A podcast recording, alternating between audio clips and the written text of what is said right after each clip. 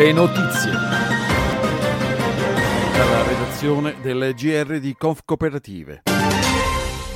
In Lombardia l'aumento dei costi energetici incide di più sul settore primario della trasformazione alimentare e su quello degli interventi sociali. Questo è il quadro delle 2400 COP di Conf Cooperative, che sta avendo un dialogo proficuo con la Regione e aspetta la mossa del governo centrale.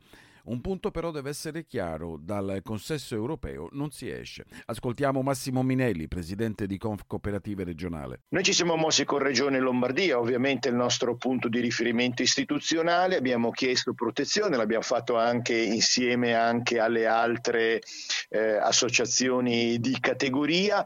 Ad oggi non abbiamo una risposta in merito, abbiamo però ottenuto dei provvedimenti più di carattere generale sulla cooperazione che hanno permesso la capitalizzazione delle nostre imprese, in maniera particolare di quelle del lavoro e di quelle sociali e questo è stato un provvedimento importante perché ha raggiunto, ormai sfiora quasi i 20 milioni di euro.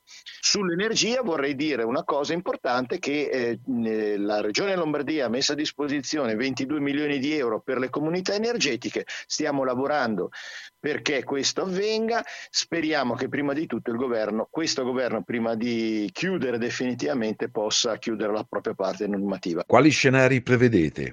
Beh, noi abbiamo vissuto molto male chiaramente la caduta del governo Draghi, siamo molto preoccupati per quello che viene avanti, soprattutto chiediamo e stiamo chiedendo a Regione Lombardia, eh, che è sempre il nostro punto eh, di riferimento istituzionale, che avendo noi grandissimi rapporti con l'Europa, che con l'Europa possa rimanere un rapporto sereno.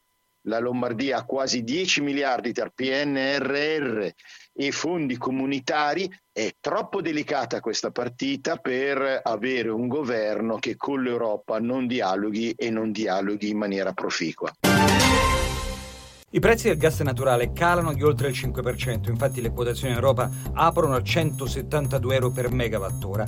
Per il numero uno della compagnia Aramco la crisi energetica globale ha bisogno di soluzioni a lungo termine che non sono solo abbassare i costi delle bollette dei consumatori e tassare le compagnie petrolifere. Insomma, serve un intervento più deciso. Sul caro bollette si concentrano gli ultimi giorni di campagna elettorale. Per Salvini e la Lega chiunque abbia un negozio, un'impresa, una fabbrica, un'azienda agricola sa che intervenire intervenire per pagare le bollette è urgente adesso, dunque mettere dei soldi a debito adesso evita di far saltare un milione di posti di lavoro.